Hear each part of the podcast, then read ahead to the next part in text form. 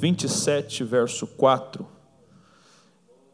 E hoje nós tínhamos dito que o pastor Danilo Mota estaria pregando aqui, celebrando a inauguração da participação do Mesquire, porém, na confusão de agenda, ele tinha hoje um DVD, está gravando um DVD, e não pôde estar aqui. Então você vai ter a desventura de me ouvir ministrando pela sexta semana consecutiva. E nós estamos numa série sobre a cultura da honra. A cultura da honra. É a sexta parte. Falamos sobre honra em vários aspectos. E eu acho que não estamos nem perto de terminar. Mas hoje vamos falar na sexta parte dessa série sobre honrando o templo. Honrando o templo. Vamos ler Salmo 27, verso 4, que assim como disse o pastor Anderson, há textos que só a leitura já nos causam impacto e trazem revelação por si só. Mas eu quero ler com você então o que Davi disse inspirado. E não é poético, é literal. Uma coisa pedi ao Senhor e a buscarei, que possa morar na casa do Senhor todos os dias da minha vida, para contemplar a formosura do Senhor e aprender no seu santo templo. Diga amém. Diga honrando o templo. Você pode se assentar, serei breve.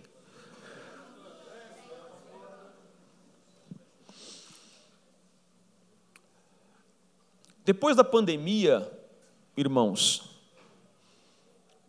contrariando prognósticos otimistas e até proféticos, houve duas situações na igreja.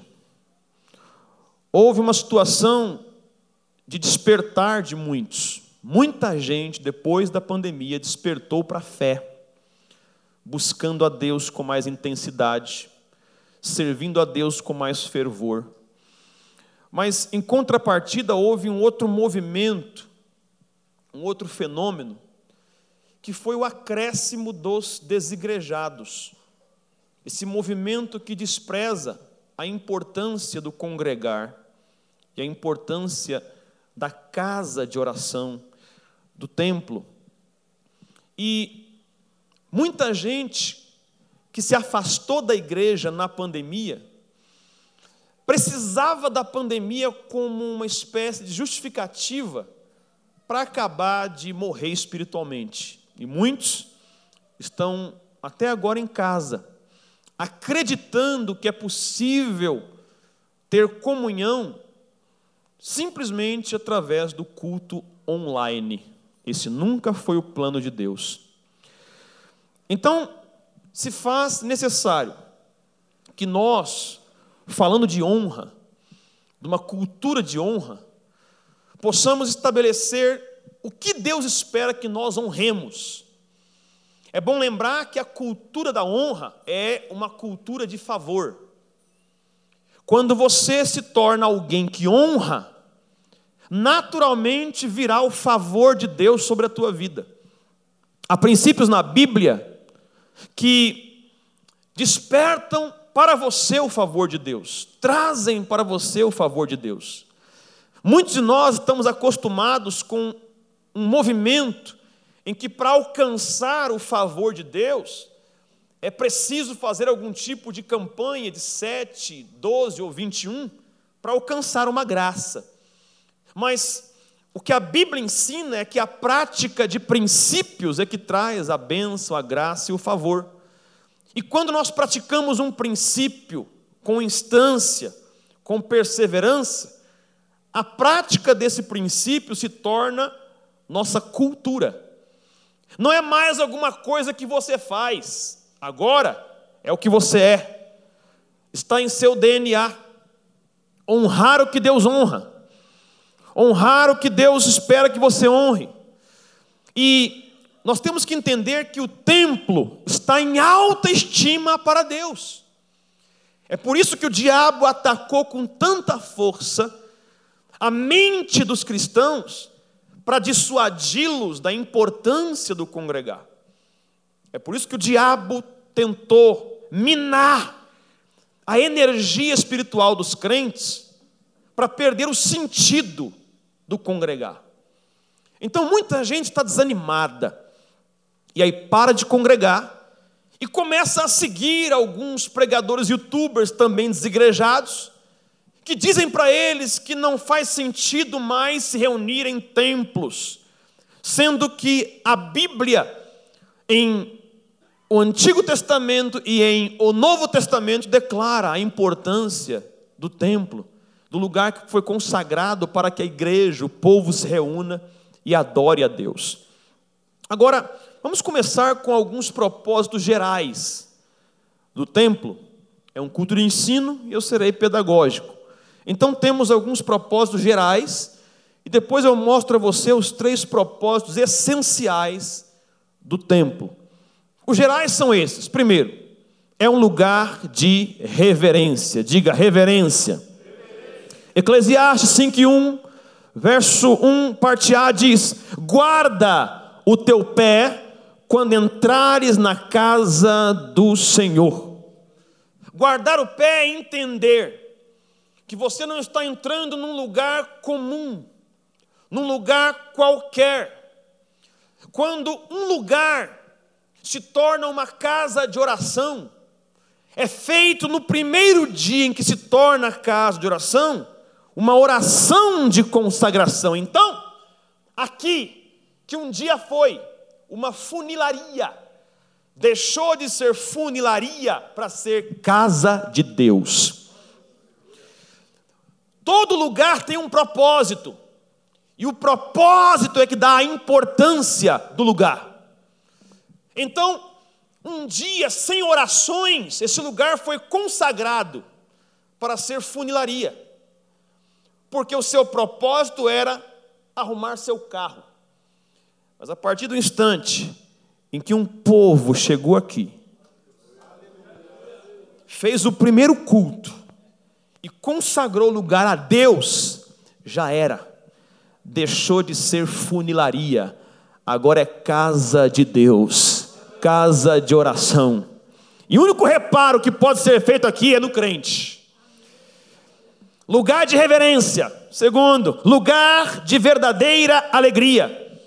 O Salmo 122, verso 1 diz: Alegrei-me quando me disseram, vamos à casa do Senhor. O que evidencia a sua temperatura espiritual? O que evidencia como você está com Deus? É a sua reação ao saber está chegando o dia e a hora do culto. Quando você perde o entusiasmo, comece a observar a sua vida espiritual, ela está esmorecendo, ela está caindo, mas calma, há esperança.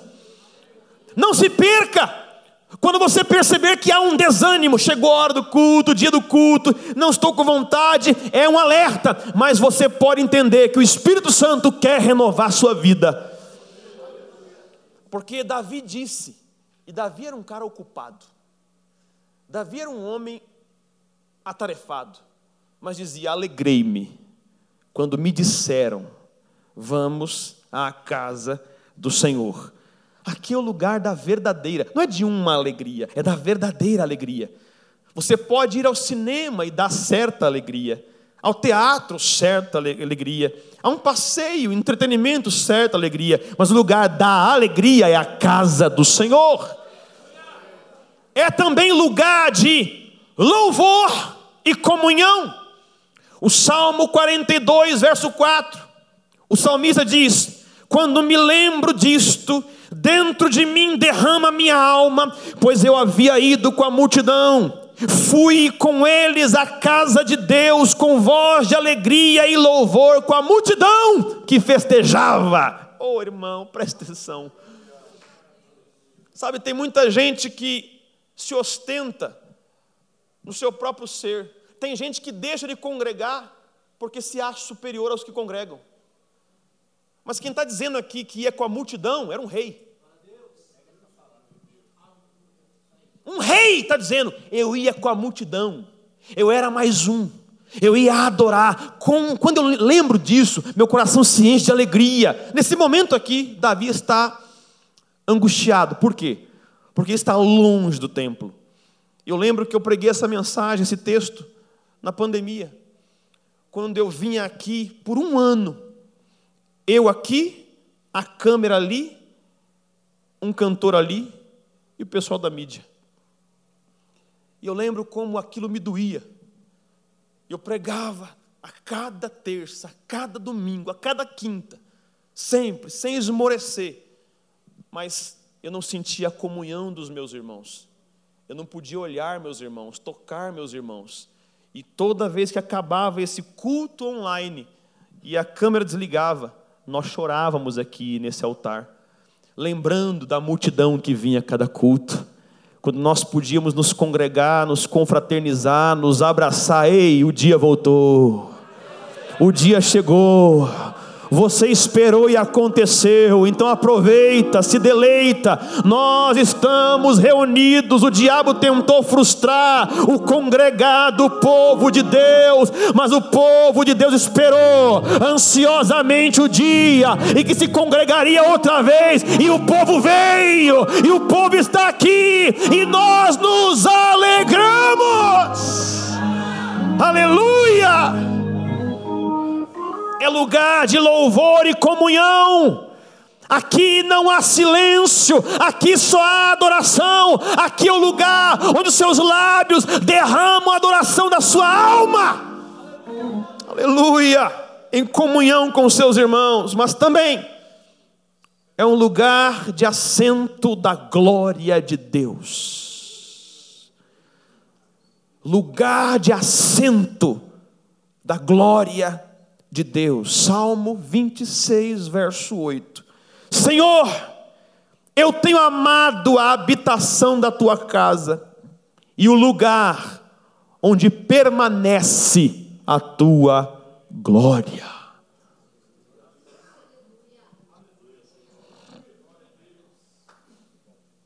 A presença manifesta de Deus é mais intensa na casa de Deus. Essa presença pode encontrar você no teu quarto. E ela pode ser muito forte, mas não será tão forte quanto é na casa consagrada a Deus. Porque aqui a adoração de um e de mais um e de mais outro e de mais outro, que aumenta a densidade da presença e da glória de Deus de tal maneira que se a tua adoração estiver fraca naquele dia, o ambiente criado por alguém que está adorando de verdade pode beneficiar você que está fraco. Porque tem dia que você não está com disposição de ânimo para adorar. Mas quando você vem à casa de Deus, sempre tem alguém que está. Sempre tem alguém que quer adorar. E a atmosfera que ele cria, a glória que ele chama, toca você. Eu me lembro que quando eu comecei na fé, eu era o mais barulhento da igreja. Eu me lembro que toda vez que a presença de Deus começava a ficar intensa, era só um sinalzinho, uma cosquinha na minha alma, eu me alegrava. Eu pulava, eu saltava, eu dançava, eu rodava, eu caía, eu chorava, eu profetizava. Oh meu Deus! E às vezes se você olhasse naturalmente para o culto, você podia perceber que nem estava lá essas coisas. E alguns que de repente não compreendiam o que é a presença manifesta de Deus, olhavam para mim e diziam: Mas a música nem começou. A presença nem intensificou. E aí eu aprendi depois que o que eu fazia era muito bíblico. Eu ouvi uma frase do irmão Smith Wigglesworth, o maior pregador pentecostal da Inglaterra. E ele falou uma coisa incrível. Foi um homem que teve um ministério muito lindo. No ministério dele houveram 19 ressurreições de mortos, algumas no caixão. E ele falou certa vez: Quando o espírito não se move, eu movo o espírito. Eu disse: opa, isso sou herético. Só que eu entendi o que ele quis dizer. Quando o espírito não encontra lugar no ambiente, eu crio o ambiente. Então o que Deus precisa é de pessoas, indivíduos, que criam ambientes de glória. O que estamos fazendo na Cogic 11? O que estamos fazendo em nosso distrito?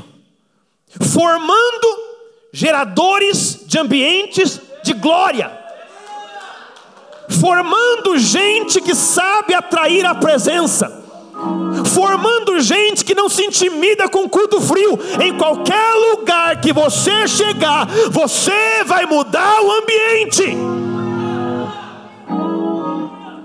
Agora, quando chegamos aqui, é diferente. Aqui a glória se assenta quando a gente chega. A presença se assenta quando a gente chega. Mas aqui também é lugar de perseverança. O Salmo 134, verso 1 diz: Eis aqui, bendizei ao Senhor todos vós, servos do Senhor, que assistis na casa do Senhor todas as noites. Meu Deus. Casa de Deus, irmãos, é lugar de perseverança. E olha, olha aqui, o século 21 nos legou muita correria profissional, acadêmica, eu compreendo. Mas sabe, a maioria, a, a maioria de nós acostumou com o culto dominical, que na verdade deveria tornar-se a cultura do cristão tão arraigada, tão radical, que nada o pode tirar do domingo. Deixa eu falar aqui do domingo rapidamente. Irmãos, você sabia que após a ressurreição, domingo se tornou o dia do Senhor. É um dia consagrado. Por muitos anos, os meus entes queridos, meus familiares, não compreenderam a minha posição diante do culto dominical. Então eu sempre dizia: se você me quer no seu casamento, não case domingo. Se você me quer na sua festa, não faça a festa domingo. Simples. E por muitas vezes eu fui mal compreendido. Por quê? Porque eu não ia com desejo de ir, mas não ia em festas de parentes, de amigos que eu amo, porque o domingo é o dia do Senhor. E quando eu decidi isso, não era pastor, eu tinha emprego, eu, eu era CLT, mas estava em mim a verdade bíblica. Ei, presta atenção, irmão. Os dez mandamentos não foram abolidos.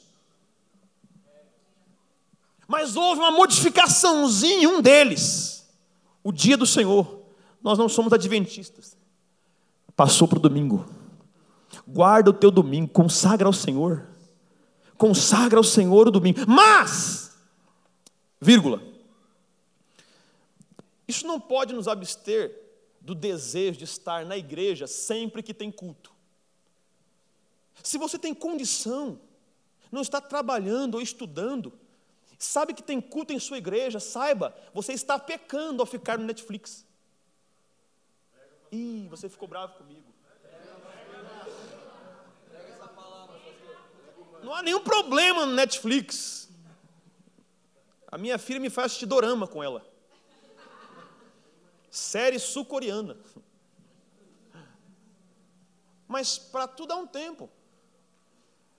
Você não pode ter uma consciência limpa sabendo que poxa, na minha igreja está tendo um culto agora, mas eu vou ficar na minha série aqui. Você consegue, te faz bem, sua consciência não pesa. Você não consegue mensurar a sua vida espiritual através disso. Sabe, a casa de Deus é lugar de perseverança. Naquelas épocas era todo dia, agora são três ou quatro dias na semana no máximo. Se você sabe que tem culto na tua igreja, não deixe de estar se você pode. Em Atos 2,46 diz assim: E perseverando unânimes todos os dias no templo. Todos os dias no templo. Agora, note o que Davi falou no texto que eu li. Uma coisa pedi ao Senhor e a buscarei, que eu possa visitar. Não? É o que? Morar na casa do Senhor todos os dias da minha vida. E aqui eu começo a mostrar para você os propósitos essenciais do templo. São três. O texto que eu li tem três verbos: o verbo morar, o verbo contemplar e o verbo aprender. Isso é o essencial do templo: lugar de morada, de contemplação e de aprendizado. Primeiro, lugar de morada. Que eu possa morar. O que é isso, morar na casa do Senhor? O verbo hebraico yashab significa permanecer, fixar residência. O que torna um lugar uma morada? pertencimento, refúgio e deleite. Pertencimento. O que é um lugar que você mora? É um lugar que você pertence. Aqui é meu lugar. Quando você entra pela porta, cara, aqui é meu lugar. Isso aqui é meu lugar, eu pertenço a isso aqui. Isso aqui é minha vida. Isso aqui é minha balada. Entendeu? Isso aqui é minha balada. Eu gosto desse negócio, eu gosto das palmas, da música, da pregação, do praise break, eu gosto. É minha balada. Porque alguém aqui já, já foi do mundo, ficava até as quatro da manhã, cinco na balada. Aqui agora é a tua balada. Aqui é o lugar do teu pertencimento. Eu faço parte disso aqui. Porque quando você estava no mundo, houve um tempo que o Espírito Santo pegou você lá. E quando você estava lá, você até ia, mas de repente começou a não fazer sentido. Você estava lá e começou a ficar esquecido. Eu estou aqui, mas aqui não é meu lugar. Eu estou aqui, mas está estranho, está esquisito. Não sei, está acontecendo alguma coisa. É a mamãe que orou, é o papai que orou, é o parente que orou. E o Espírito Santo, que não vê lugar bom ou ruim, entrou lá no boteco, entrou na balada, entrou no prostíbulo, pegou você e trouxe você para cá. Então aqui você vai adorar, porque aqui é a tua balada.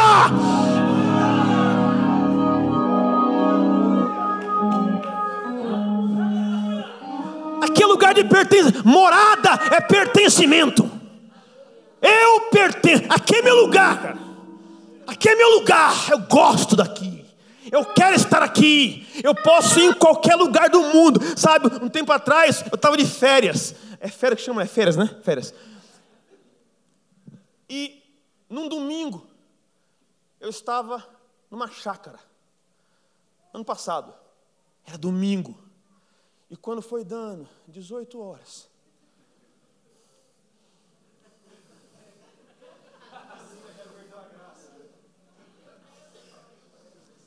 Eu brinquei a semana inteira, eu fui na piscina, eu brinquei de bola, eu fui na cidade.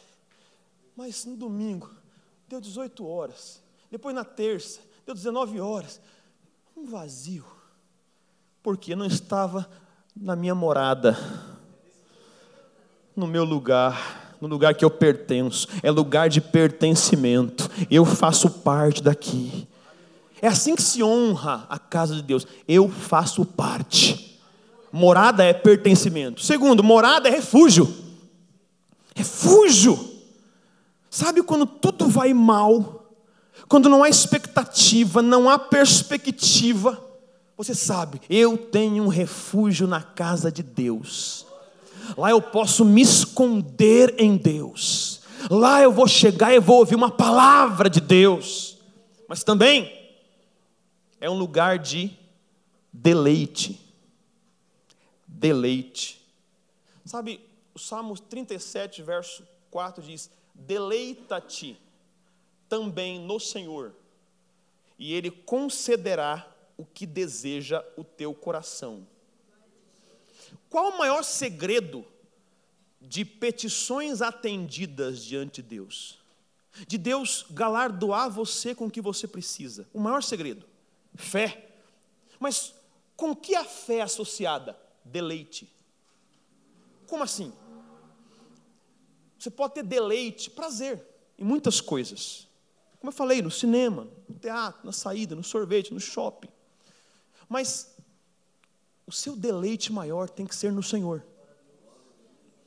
Não importa o que aconteça em sua vida, se você decidir, eu vou me deleitar em Deus, eu vou me deliciar em Deus. E aí, quando você se deleita nele, ele sabe que você tem prazer nas coisas dele, na presença dele, na casa dele, na palavra dele, no espírito dele. Aí sim, opa, o coração dele se deleita em mim. Agora eu vou conceder o que deseja esse coração. Qualquer coisa, qualquer coisa, por quê?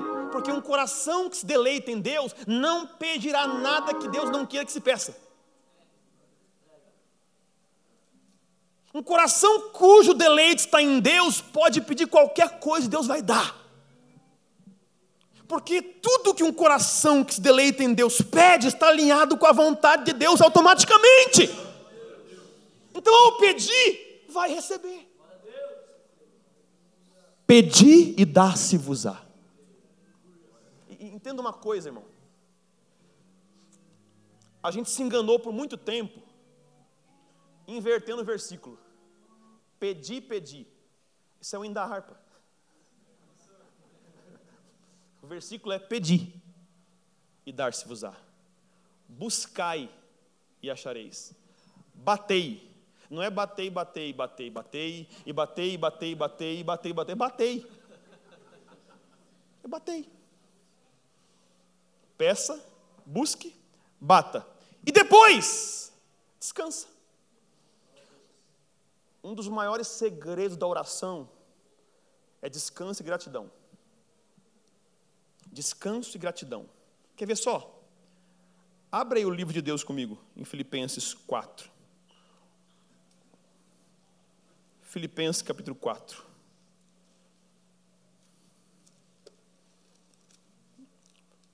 Verso 6. Glória a Deus.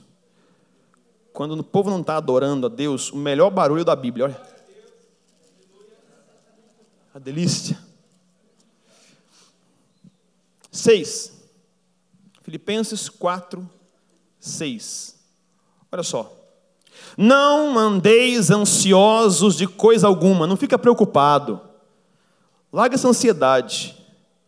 Ele diz: Em tudo. Em quê? Em tudo, porém, sejam conhecidas diante de Deus as vossas petições. Fala com Deus sobre qualquer coisa. Qualquer coisa que você precise, por mais tola que pareça para alguém, fala com Deus. Ele ouve pela oração e pela súplica com ações de graças. O que é isso? Orou e suplicou, não fala amém, fala obrigado primeiro. Mas não é só falar obrigado. Tem que haver no seu coração uma convicção de que você orou, colocou diante dele, ele ouviu e te atendeu, ainda que você não viu ainda mas você vai agradecer como quem já recebeu. É isso que é crente, gente. Pássaro voa, peixe nada e crente crê. É natureza. Você é crente, você crê. E crer não tem a ver com o que você está vendo. Segundo aos Coríntios 5, 7. Nós não andamos por vista, andamos por fé.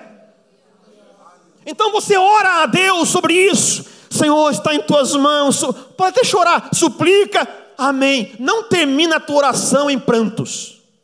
Você pode prantear por horas, mas quando você acabar, Senhor, obrigado, porque eu sei que o Senhor me ouviu. Está em tuas mãos e eu serei galardoado. Aleluia! E viva como quem já recebeu. Viva como quem já recebeu. O cristão celebra e festeja não o que vai acontecer, mas o que já aconteceu. Quando? No momento em que ele orou. Entre o que você pediu a Deus e a manifestação há um tempo. Mas quando eu celebro? Agora. Agora. Eu celebro. Eu adoro.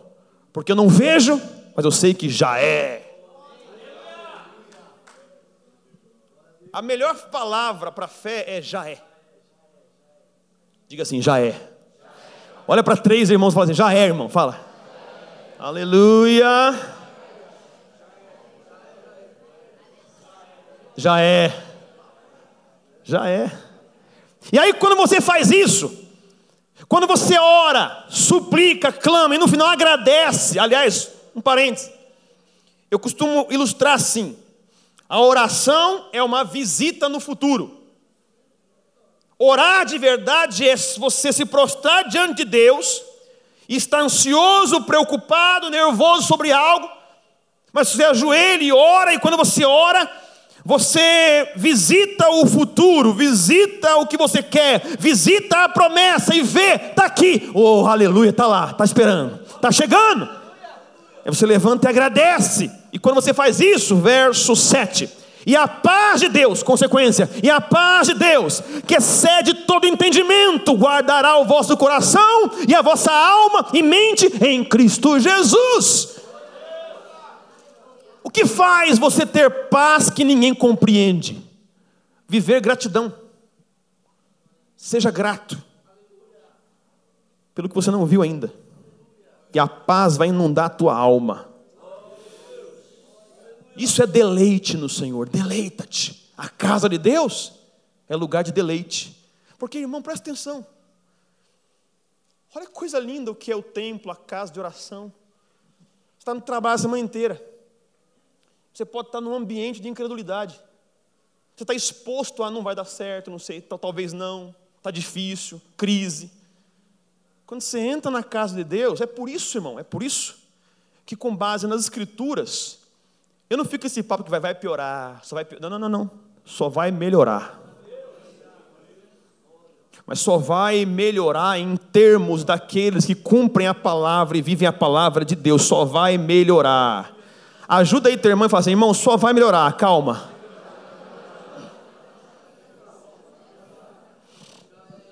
Já é!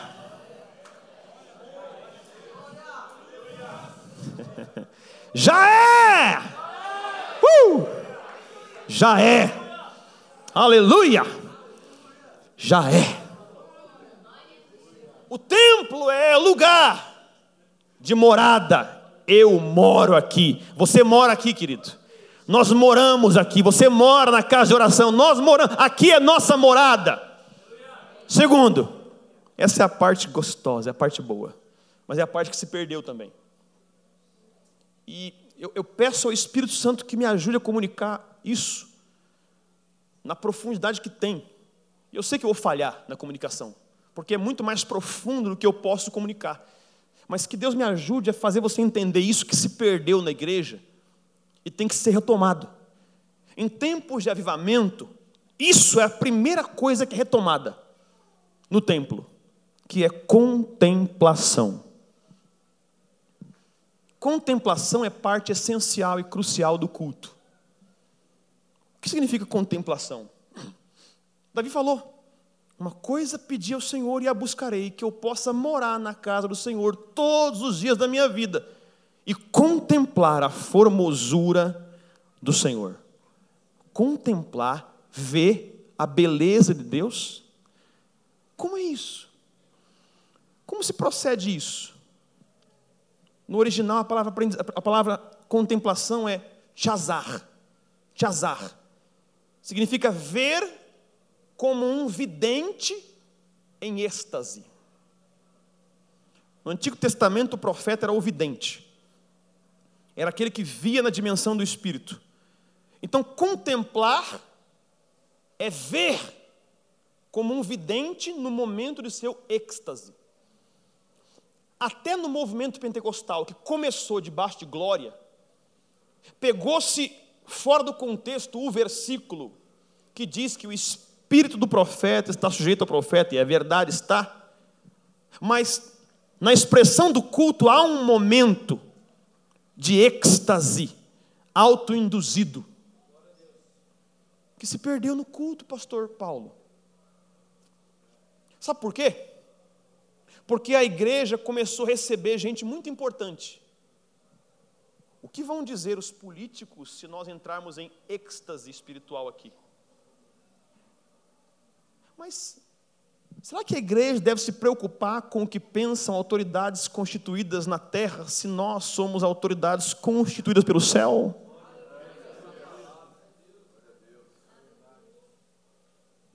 A pastora Gisele e eu somos muito alinhados na visão. Recentemente ela recebeu uma autoridade, uma primeira dama aqui, que é candidata a um cargo público estadual. Ela chegou aqui, eu não pude atendê-la lá em cima, porque eu estava em culto. E a pastora foi lá. E ela perguntou, como todo candidato pergunta, é de praxe. Ela perguntou: O que eu posso fazer por você?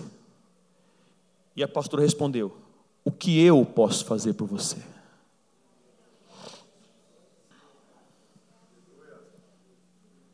O que eu posso fazer por você? Você veio até mim. O que eu posso fazer por você? Então, essa pessoa começou a falar de forma política, diplomática, a importância da igreja. E a pastora começou a mostrar a real importância da igreja para a sociedade e para as autoridades. Enumerando, a igreja é importante por isso, e por isso, e por isso, e por isso, e por isso, e por isso. Agora, quando ela veio aqui, ela desceu e veio para o culto. A gente não mudou o jeito de cultuar porque eles vieram. E nesse dia eu vi gente pulando aqui. E eu não balancei o sininho.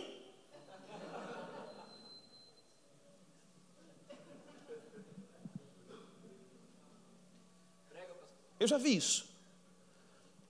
As autoridades estão aí, irmão, irmão, irmão. Se contenha, irmão, se contenha. Não, não se contenha, não. Não se contenha, não. Se Deus tomar você, mova-se com Ele.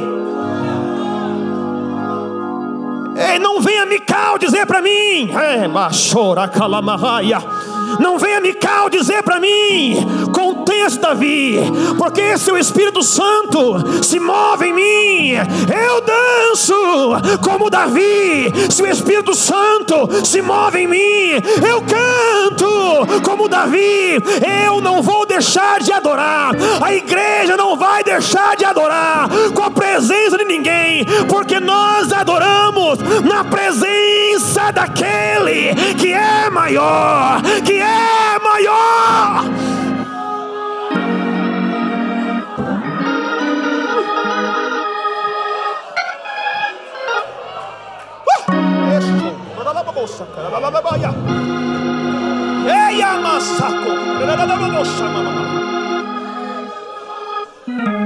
Aleluia. Escuta aí. A igreja perdeu o estado de contemplação. Porque o estado de contemplação é um estado que é construído no culto. Através do louvor, da adoração, da oração, do quebrantamento. De repente, depois de tudo isso, há um romper em que agora o seu corpo físico está debilitado em um certo nível. E a sua mente não está mais capturada pelo mundo e os problemas. E o seu espírito se abre para o transcendente. E agora você não está mais enxergando com a alma, que é intelecto, razão, emoção, vontade, volição. Você está enxergando com o espírito. E agora, depois de cantar, louvar, se quebrantar e orar, você está fisicamente debilitado, mas pode contemplar o trono de Deus.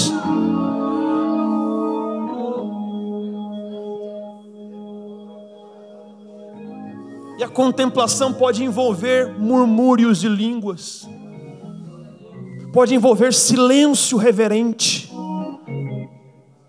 E isso demanda tempo, que é outro problema na igreja, porque você aprendeu. O culto tem que terminar nove horas. Quem te falou? Ah, já sei, está escrito aqui, né? Não, não está não. Não está. Sabe? Nós temos o bom senso do horário, mas nós esperamos que Deus nos atrapalhe.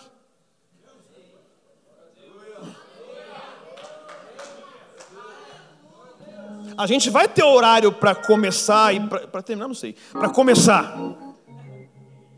E pretendemos ter horário para terminar. Mas o ponto é: e se Deus atrapalhar tudo? Uh! Então tudo que a gente faz é para isso. Deus atrapalha, vai. Atrapalha a gente. Senhor, atrapalha a gente. A gente está cantando aqui, está louvando, está pregando, mas Senhor, atrapalha a gente. Atrapalha o nosso culto, Senhor. Toma o controle, toma a direção, faz como o Senhor quiser. Nos leva a te contemplar, te visualizar, te enxergar na tua glória.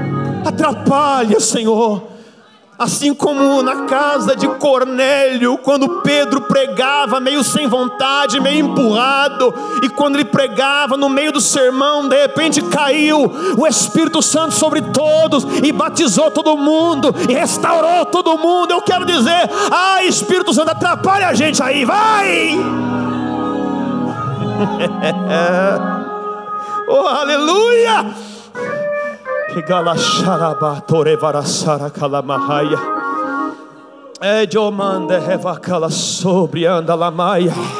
A minha oração é que Deus levante um povo que deseja que Deus atrapalhe. A minha oração é que Deus levante um povo que não está tão preocupado com o relógio, mas quer que a glória venha, transforme, santifique, empodere. Orabande reme calabashore calamas.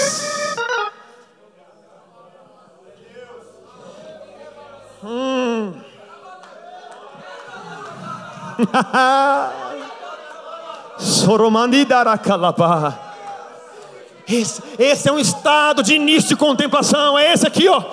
É essa atmosfera aqui, ó. É essa. É esse ambiente aqui que é propício para atrapalhar de Deus. É esse ambiente aqui onde Deus costuma vir e atrapalhar tudo e transformar a gente. Uramana recebe calamassúria. Aleluia!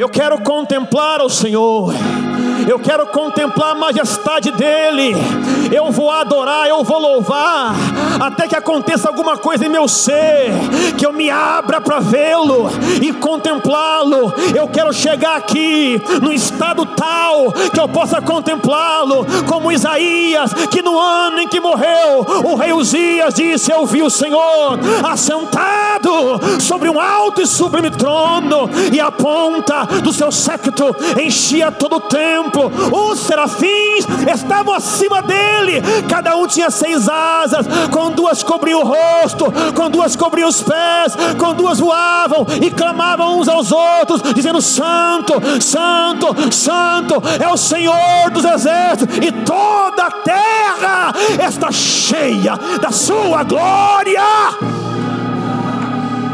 Eu quero contemplar o Senhor no val de Jaboque.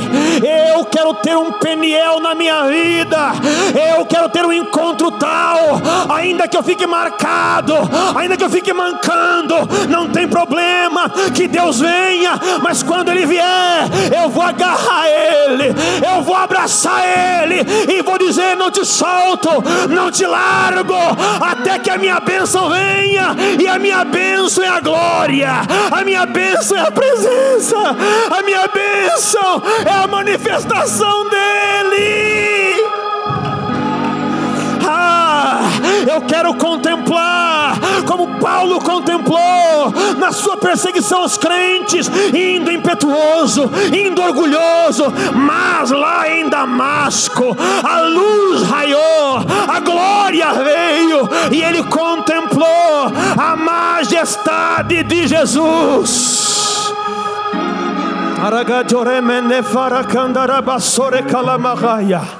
Rebadosoko de Rimosa. Bye.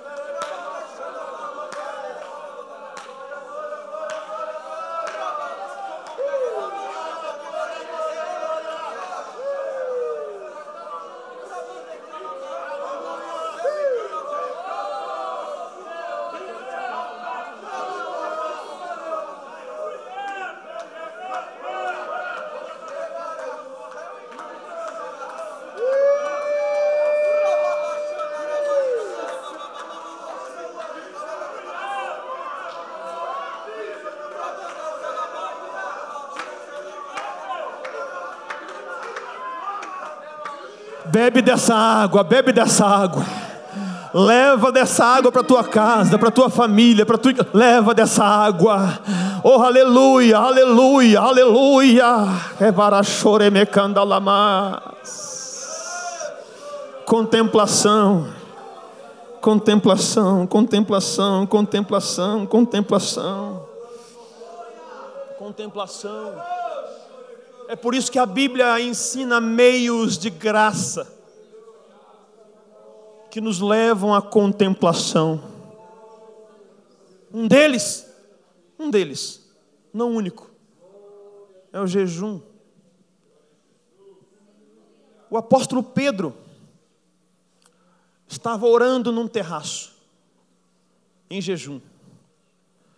E de repente, ele cheio de preconceitos, não queria pregar para gentios, que era um judeusaço arraigado, e não queria se contaminar com os gentios. Mas ele está em jejum, está em contemplação, está compenetrado, está desligado do mundo, desligado do sistema, desligado dos problemas. Ele entrou num estado de êxtase espiritual, induzido pelo jejum, por oração em línguas, provavelmente, como Paulo, e de repente, no terraço, ele vê descendo um lençol com as pontas atadas, e há nesse lençol quadrúpedes, répteis e animais que na tradição judaica eram impuros. E a voz de Jesus diz, na visão: Pedro, levanta daí, mata e come. Você não está com fome? Jesus aproveitou a fome de Pedro para ensinar algo. Mata, mata aí um quadrúpede, um réptil. Mata. E aí Pedro, como um bom judeu, responde: Não, Senhor, jamais comi coisa comum ou impura. E vem a voz de Jesus dizendo: não torne comum ou impuro o que eu já purifiquei. E Pedro entendeu: ah, são gentios. E lá embaixo alguém toca campainha. E alguém vem avisar, já é. E diz: Olha, eu vim aqui mandado por Cornélio, o centurião, romano. Centurião. Hum, da quadrilha que matou Jesus? É. Pois é, ele mandou chamar você, Pedro. Para você ir na casa dele. É. Já falaram comigo. Eu vou. Se você não está em contemplação, as respostas demoram mais. Por que a igreja tem que reaprender a contemplação? Porque no ambiente da contemplação é que o espírito humano é sensibilizado para ouvir a voz espiritual de Deus. Você não pode ouvir a voz de Deus na carne. É importante viver no espírito sempre em termos do caráter, do andar com Deus, do ser correto. Mas existem estados de alteração de consciência produzidos pelo culto cristão. João disse em Apocalipse 1: Eu, João, estava em espírito no dia do Senhor e vi visões de Deus. Era domingo, ele entrou em contemplação e adoração. E quando ele entrou em contemplação e adoração, ele viu somente aquilo que você lê em Apocalipse. Toda aquela revelação ele começou a ver em espírito no dia do Senhor. Se você precisa de respostas claras, você tem que aprender a entrar em contemplação no culto. Você pode exercitar isso na sua casa, mas o templo é o melhor lugar para isso. Há uma plena liberdade. A campainha não vai tocar, o celular não vai tocar, se você desligar, é claro. Põe no modo avião. Mas a nossa geração não está conseguindo adorar a Deus, contemplar, porque tem muita distração na casa, tem muita distração ao redor, e hoje temos o um mundo na palma da mão. Como adorar? Como experimentar avivamento se de repente eu estou contemplando e faz um barulhinho do WhatsApp? Com licença, Yahvé. Não há avivamento assim. Não há. A igreja tem que reaprender contemplação. Eu estou acabando já, mas escute. Em todo o avivamento da história, contemplação foi restaurada. To, especialmente Rua Azusa. Por que não tinha hora? Porque eles louvavam, cantavam, ministravam, até entrar nesse estado de consciência alterado. Há duas maneiras de alterar estado de consciência: a ilícita e a lícita. A ilícita, drogas, álcool.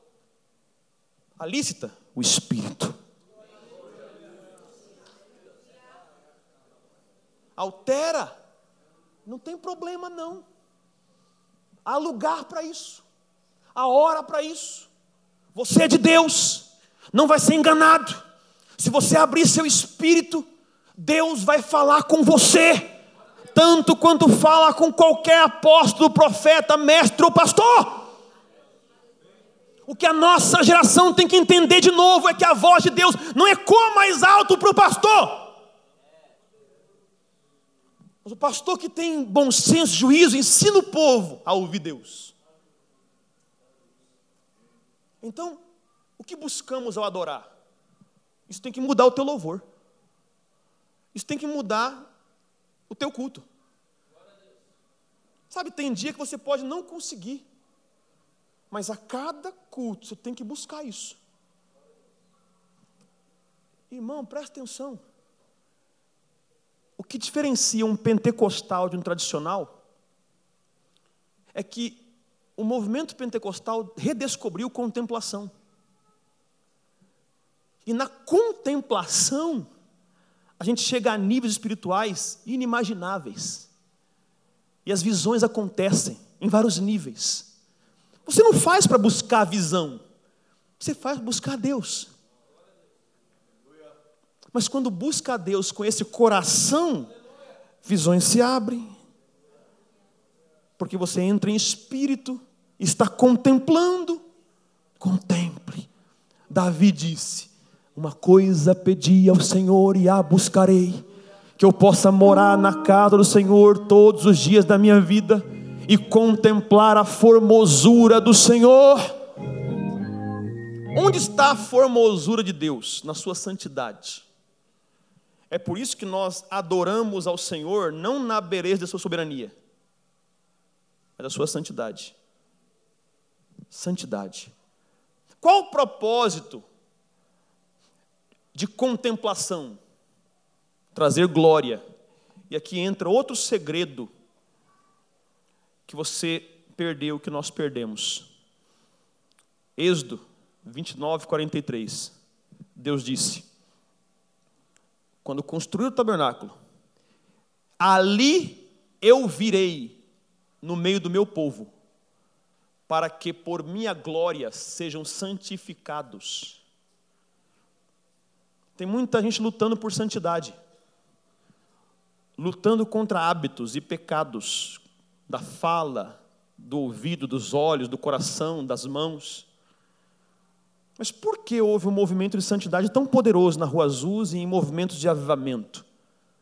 Justamente porque quando a glória vem de verdade, ela te impressiona. Eu já falei aqui, vou falar sempre, eu quero nortear você nisso.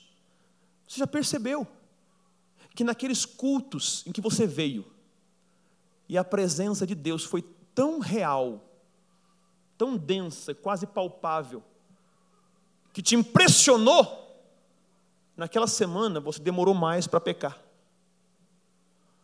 Porque você lembrou da presença, ela te impressionou. Então, que tipo de glória queremos? Uma glória tal que nos impressione a tal ponto que promova em nós a experiência bíblica da santificação, onde a raiz do pecado é destruída. E agora você perde os desejos da carne, eles estão agora ocultos, estão presos, e o seu desejo está em Deus. Seu desejo está no Espírito Santo. Agora você sabe, porque o culto não pode ser só um momento intelectual. Você tem que lutar, lutar contra a tua alma, seu ser, até que o seu espírito encontre o Senhor e traga a glória em cada culto. E quando nós contemplarmos a tal nível que não dê mais para fazer outra coisa, aí acabou. Aí acabou. O que? Acabou o tempo da igreja seca. E aí acontece o que nós chamamos de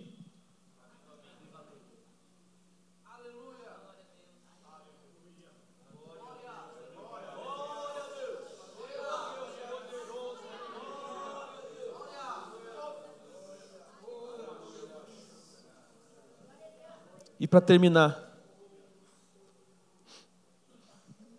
Davi disse: Uma coisa pedi ao Senhor e a buscarei, que eu possa morar na casa do Senhor todos os dias, todos os dias da minha vida e contemplar a formosura do Senhor e aprender o seu santo templo. Uma coisa importante sobre o contemplar é que ninguém vai contemplar alguma coisa que não conhece.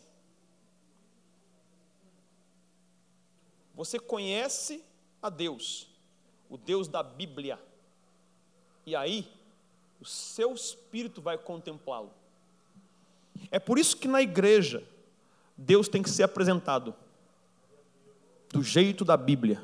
Quem é Deus? Como é Deus em seu caráter, em sua essência? Então Davi diz: aqui o templo, a casa é lugar de aprendizado. Aqui o termo aprender, do grego bakar, significa buscar entendimento, considerar, refletir, pensar. Agora o problema é esse: tornaram o templo só o lugar do aprendizado e não da contemplação. Onde está o equilíbrio da igreja neotestamentária, apostólica e avivada?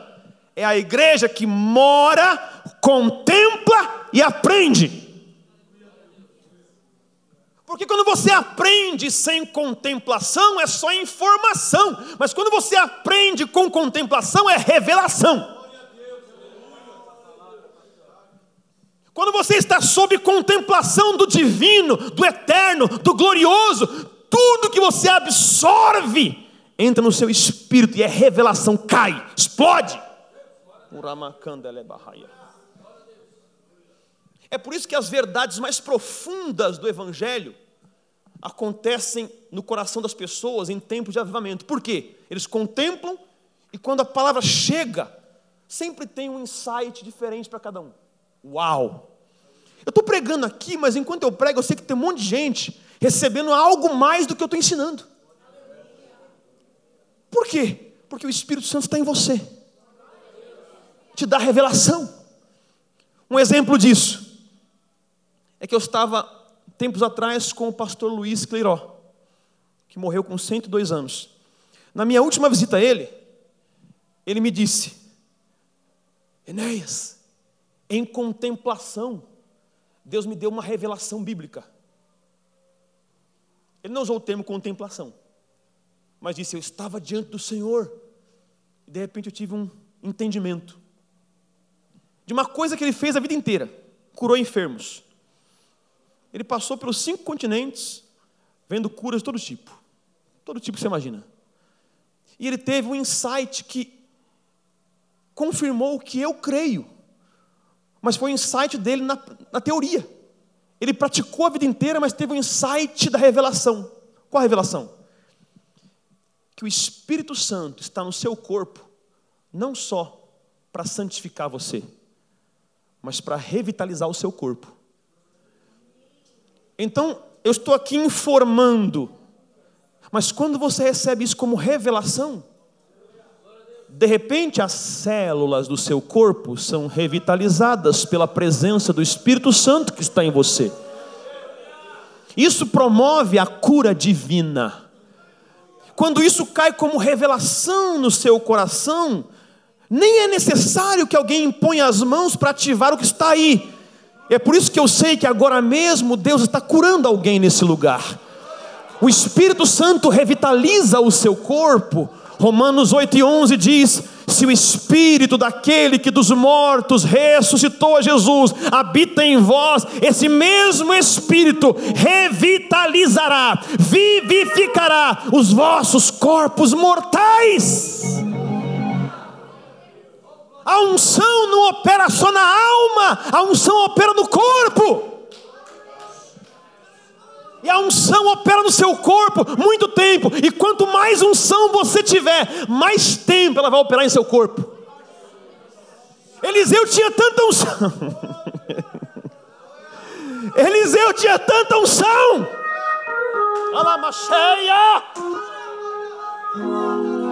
Eliseu tinha tanta unção que quando ele morreu, a unção estava ainda fluindo em seus ossos, em seu corpo em estado decrépito, e um dia caiu lá um soldado morto, mas quando o corpo encostou nos ossos de Eliseu, levantou, porque a unção estava lá. Hum. Oramaia, Sebe Calamassúria. Em nome de Jesus eu amaldiçoo toda enfermidade agora. Em nome de Jesus, recebe a tua cura agora. Se você entrou aqui com alguma dor, a dor é dissipada agora do seu corpo, porque a unção está fluindo aí, em nome de Jesus. Ebarachebe calamassúria. Oh, aleluia! O que ativa isso?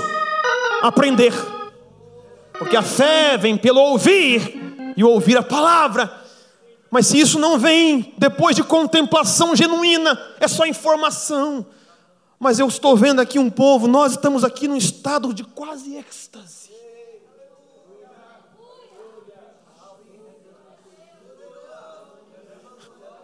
Olha a sua alma como está se levando aí, ó.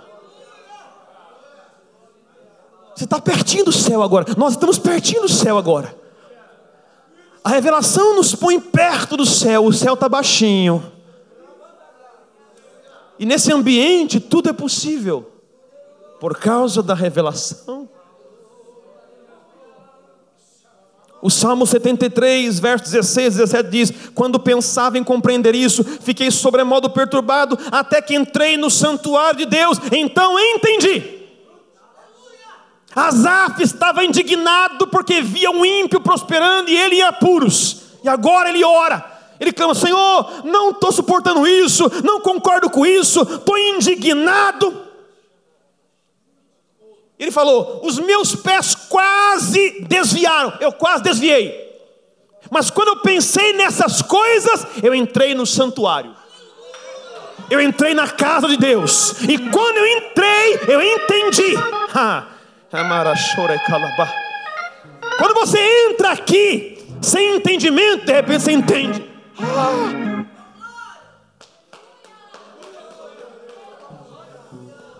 E eu quero que você lembre uma coisa: os anjos aprendem com a igreja. Efésios 3,10 diz que agora, agora, a igreja revela os mistérios de Deus, e os principados e potestades ficam olhando. Então os anjos não sabem tudo. Então, quando nós temos os insights da eternidade, os anjos falam: Uau!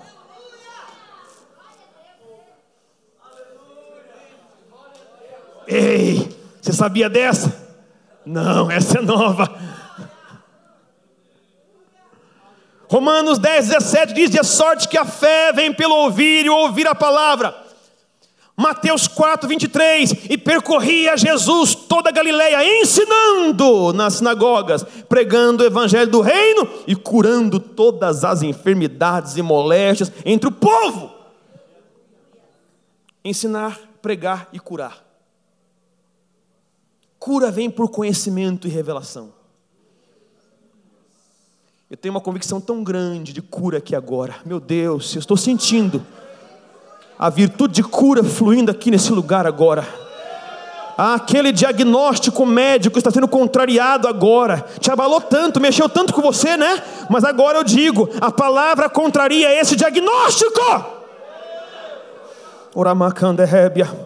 Lucas 5,15. Porém, sua fama se propagava ainda mais, e ajuntava-se muita gente, escute isso, para ouvir e para serem curados por ele. Lucas 6,18: Os quais tinham vindo para ouvir e serem curados. Quando você ouve, cura vem. Quando você ouve, cura vem. No corpo, na alma. Se você entrou aqui ansioso, preocupado, com pânico, com medo, a unção do Espírito Santo está tocando você. Você não vai sucumbir a essa enfermidade de alma. Você não vai ficar dependente de remédios, porque o Senhor está tocando você nessa noite. Há um ambiente de revelação e poder aqui nesse lugar. A unção de Deus vai tocar o teu corpo bem agora, nesse instante, agora. Meu Deus, meu Deus. Ah, meu corpo!